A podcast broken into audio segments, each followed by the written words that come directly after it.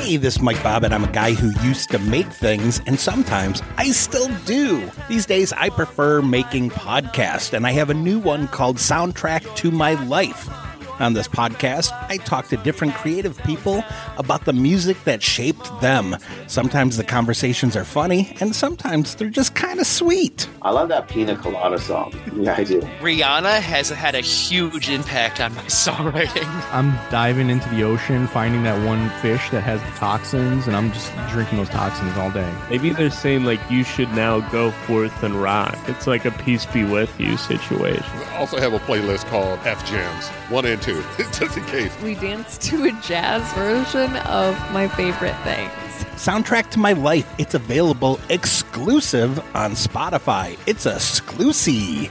I'm going to try to make that word take off. It's a music plus talk show, meaning I can play songs in their entirety. So think of this as an interactive playlist with some of the coolest creative people I know, and you should know too.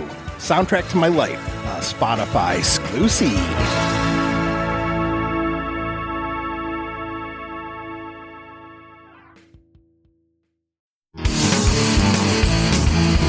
Hi, I'm Mike Bobbitt. I am a lot of things. I'm a comedian, I'm a podcaster, I'm a writer, an actor, and a storyteller. But most of all, I'm a dad now. Movies were an important part of my childhood, and I'm hoping they'll be an important part of my kids' childhood too. So through this podcast, I talk to my friends about movies that were important to them when they grew up, and I also talk to my friends who are parents about their experiences introducing their own kids to movies. This is Movies for Kids. Sometimes I wonder if I'll ever grow up. Sometimes I wonder if I know it's me. I know it's me.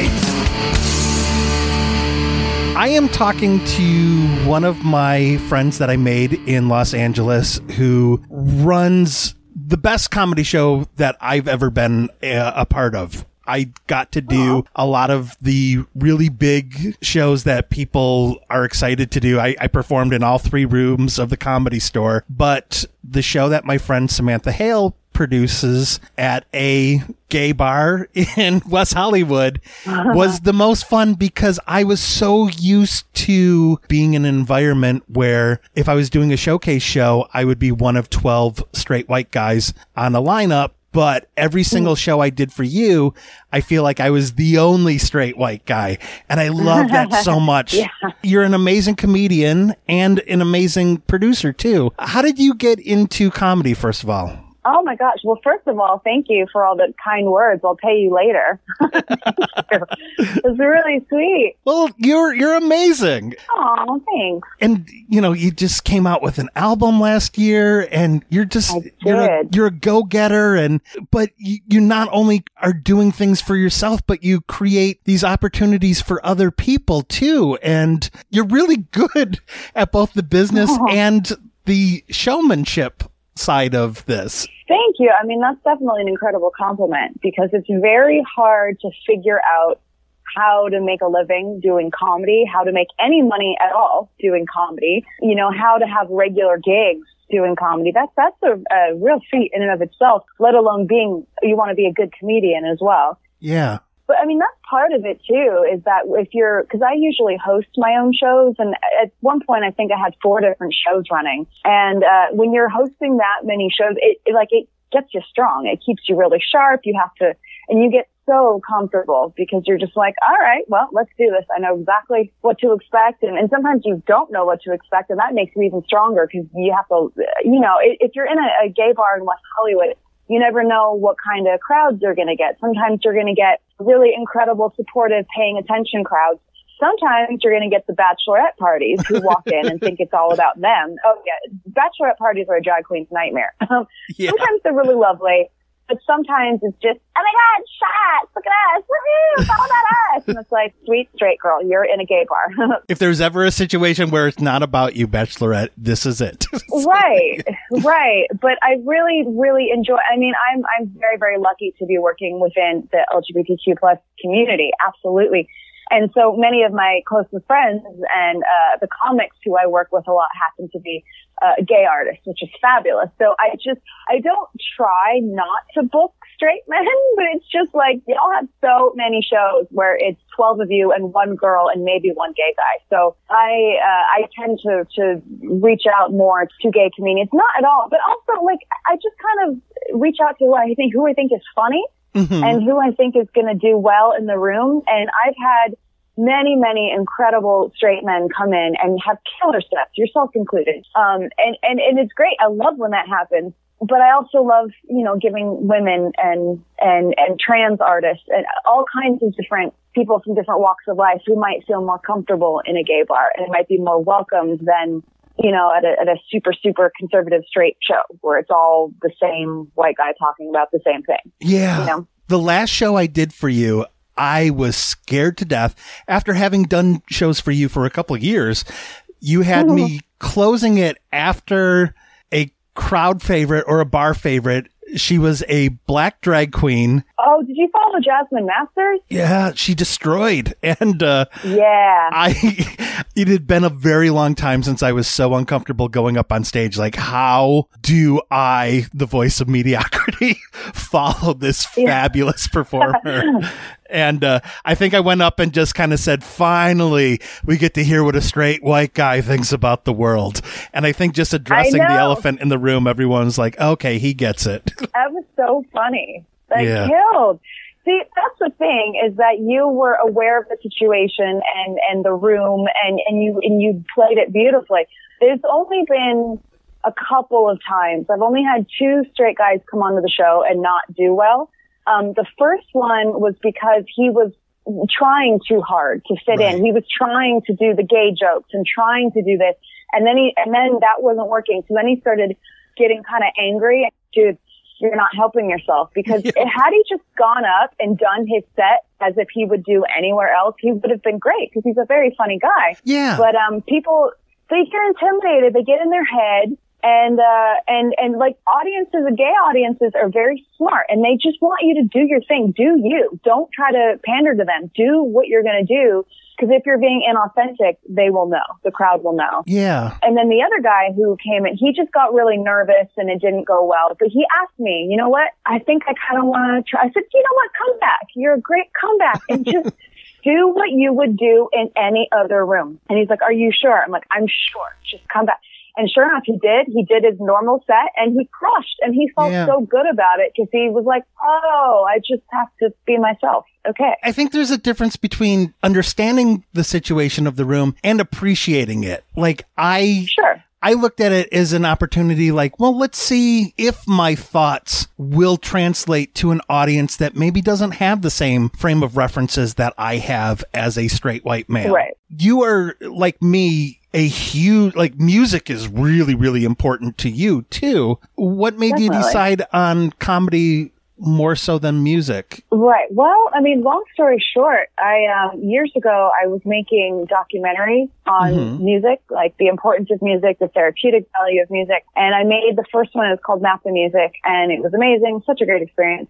And then I decided, okay, I'm going to do another one, and I did uh, the other one, and it was just one of those things where everything that went wrong could. I mean, we had to reshoot a lot of things. We had, uh, it took forever. A lot of the sound had issues. And so we got people to come on board. We were, it was really like two of us really doing it. Um, we had a couple people jump on board and help us, but, uh, because they were doing it kind of as a favor and we weren't paying them much, we kind of had to work around their schedule. Yeah. So the, the guy who was, uh, his name's Jeff Kaplan. He's amazing. Jeff, who was like sound designing, basically cleaning up all of the things that uh, needed to be clean, cleaning up, and he helped us kind of redirect the story. He really added so much to the film.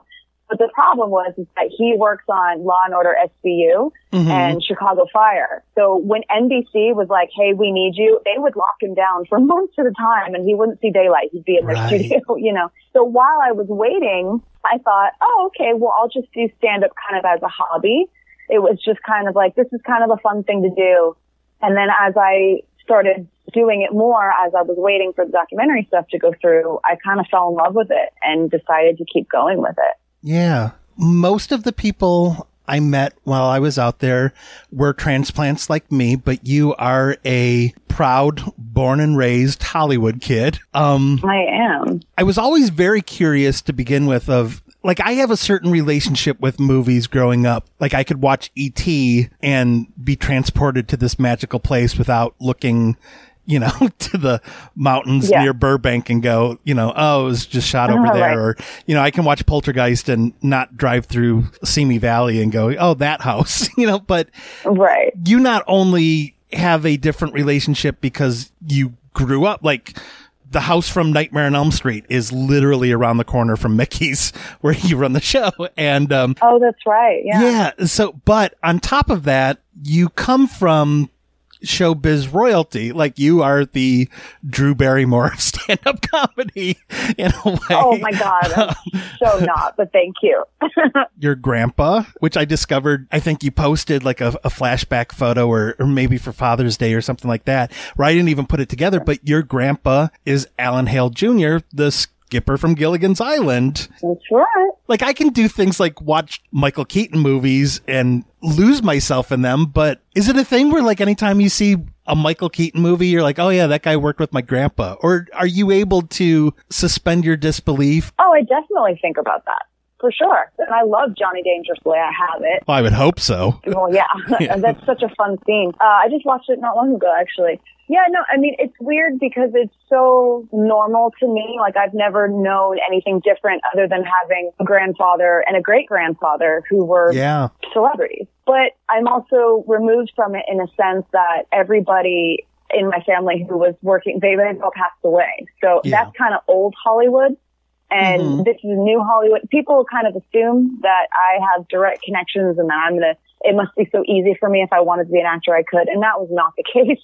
I certainly tried. And whenever I would tell a, a producer or a casting director, they would say, Oh, that's so cool. And then nothing would happen, you know? Yeah. Um, so nobody is alive to directly help me. So I'm kind of on my own, just as if, as everybody else is. But it is really, really exciting to just be watching TV and have. And it's happened quite a bit where where I don't know if my grandpa's out watching over me or whatnot, but. There have been a couple times where I was just not having a good day or I was just feeling really off and really awful and I would turn on the TV and it would happen to be uh, the episode of Andy Griffith where my grandpa played a farmer. Yeah. You know, Yeah. it's pretty cool. I mean, and I have people all the time will say, "Oh, I was watching, you know, Turner Classic Movies, and I saw your great grandpa, and I, he was in this movie." I'm like, "Oh, cool." They they know my grandpa's resume better than I do. Yeah. You know, but I mean, I have so many amazing pictures around the house and memorabilia. I mean, I've got like a little Gilligan's Island corner where I have dolls of my grandpa, and there's a picture of my great aunt who was his sister. Uh, her name was Karen Hale Wookey. Mhm. Karen uh, was a script supervisor, and so I have a picture of her from All the President's Men, where she's working with Robert Redford and Yeah. Dustin Hoffman. Oh, wow. Yeah, I mean, I still feel like a fan of them as well. You know, I mean, I was very young when when everybody passed away, but I do have some memories here and there. Did your parents do show business stuff too, or? No, my dad kind of dabbled in it when he was a teenager, but he, it, he wasn't really his thing, and I don't think he wanted to be in his dad's shadow. Yeah. so he he didn't really pursue it. Um, and then my mom's side, my mom's side, they were dancers actually. Like my Oh. great grandma on my mom's side was in the Ziegfeld Follies. Okay. Yeah, which is funny because I don't dance at all, like at all. What kind of entertainment did you grow up with as a kid then? I watched scary movies way too young. Probably the one that ruined my childhood was Stephen King's It with Tim Curry. I saw that way too young and it gave me the most atrocious, awful, awful night terror nightmares. It was really bad, but I still love scary movies. Um, but that was the one that really messed me up. But I watched those and then I watched my dad and I loved all the Arnold Schwarzenegger movies. Like we were big on Predator and Oh, Commando. wow, yeah. Total Recall. Are there any movies or TV shows you think I should show my son to maybe kind of start nurturing an all inclusive mindset in him? Oh goodness, that is a great question, and I feel like I should think about. I mean, you know, it's RuPaul's Drag Race. It's really incredible how wide of an audience that has reached. Yeah. That's become really exciting. That to just to think that, um, you know, some of my friends doing what they do, they wouldn't have been able to leave their house without getting threatened, you know, or or being made fun of. Or worse. Yeah. Yeah, or worse. And now it's just the coolest thing, you know, and people are very excited by it. But I don't know. I'm trying to think of. I, I don't know. I mean, you could certainly look up gay filmmakers. You Yeah. could look up. Yeah, I mean, I think there, there's. You could go on Netflix and and there's an entire genre for like LGBTQ artists. Yeah, I don't know Um, that I'll be showing him pink flamingos anytime soon, but you know, I mean, yeah, Yeah. because that's the, uh, that's the thing. I'm like, it also kind of depends on how strict you are with your kids. Like, Yeah. if it if it all has to be like PG, then you might want to wait until they get a little bit older, because there, of course, will be you know adult themes and maybe some language in it. hairspray is is perfect for any age. Hairspray, sure. Yeah. But if you think about it, like a lot of you know, there the cult cult classic movies that are huge in the gay community are also huge in the straight community. Like, look Right. at Grease. You know, everybody Oh, loves yeah, Grease. yeah, yeah. My wife grew up with Priscilla, Queen of the Desert, so you know. Yeah, that's a fantastic movie. That Yeah. would be a great movie. It just kind of depends on on how old your kids are and if you want them to see, you know, uh like nightlife being in a bar scene, kind of drinking and swearing. It, it- you know, I'm trying to think of. I don't even know family friendly movies like in general. So if you're asking me for a gay family friendly movie, I don't know. I watch all horror movies. That's all I watch. So, Me too. yep. I mean, if you want to, if you want to have like kind of, you know, a scary movie that's been celebrated in the community, check out The Babadook. That's a great movie. yeah, I know. I don't know if you want a five year old to watch it. we own it, and I think maybe when we're all stressed out, we'll just watch Babadook and say, "See, Benji, don't make us manifest a Babadook." Well, Samantha, thank you so much for talking to me today. I You're very welcome. I value our friendship so much and I Yeah, value the too. opportunities you gave me so much and I feel like I really grew a lot as a person living out there largely because of opportunities that people like you gave me where I Oh, I got to step that. outside of my comfort zone and learn more about the world than what was just inside my little safety bubble. Well, next time you come back, I'll book you again, but you'll have to do it in high heels. How about that? oh, sold. you are an amazing comedian, an amazing producer, and most importantly, a wonderful human being. So thank you so I much, Samantha. you. Thank you. I appreciate it.